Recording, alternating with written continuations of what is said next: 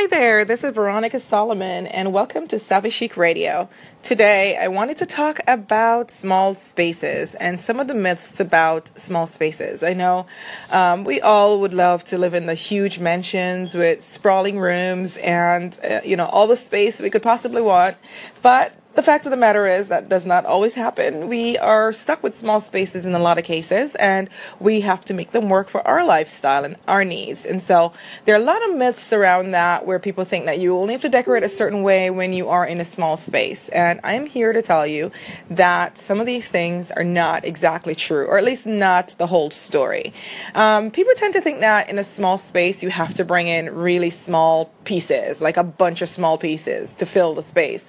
And the truth of the matter is, small pieces, a bunch of them at least, makes the space feel even more cluttered. And so, a small space that is cluttered, what's going to happen? It's going to feel a lot smaller, right? So, when you have a small space that you have to decorate, what you want to do is bring in larger pieces that will have bigger impact. So, fewer pieces, less is more, but you want to have fewer, larger pieces that will fill the space and be a little bit more impactful than having a bunch of small pieces. Now, there are a lot of furniture lines that will carry, um, you know, apartment size furniture for, you know, really, really small spaces. And sometimes those will work, but you have to be careful with those too because you don't want to, um, make the room appear smaller because that's what happens when you put too many small pieces in a small space. It actually does make the space feel smaller.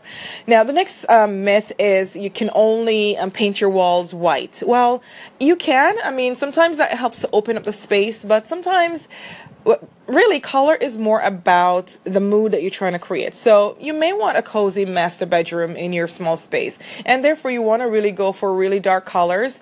A lot of times dark colors actually recede on the wall and if you um, you know contrast that with really light colors like if you have black walls and you had white furniture then it actually opens up the space a little bit because that high contrast tends to uh, create the illusion of more space. So you don't have to paint your walls white unless that's what you want want to do. Another thing you can do is actually bring color in through your accessories and through art and things like that. And so that will help the space to feel a little bit more open. So yes, you can do the white walls, but don't feel like you are restricted to that just because you are in a small space.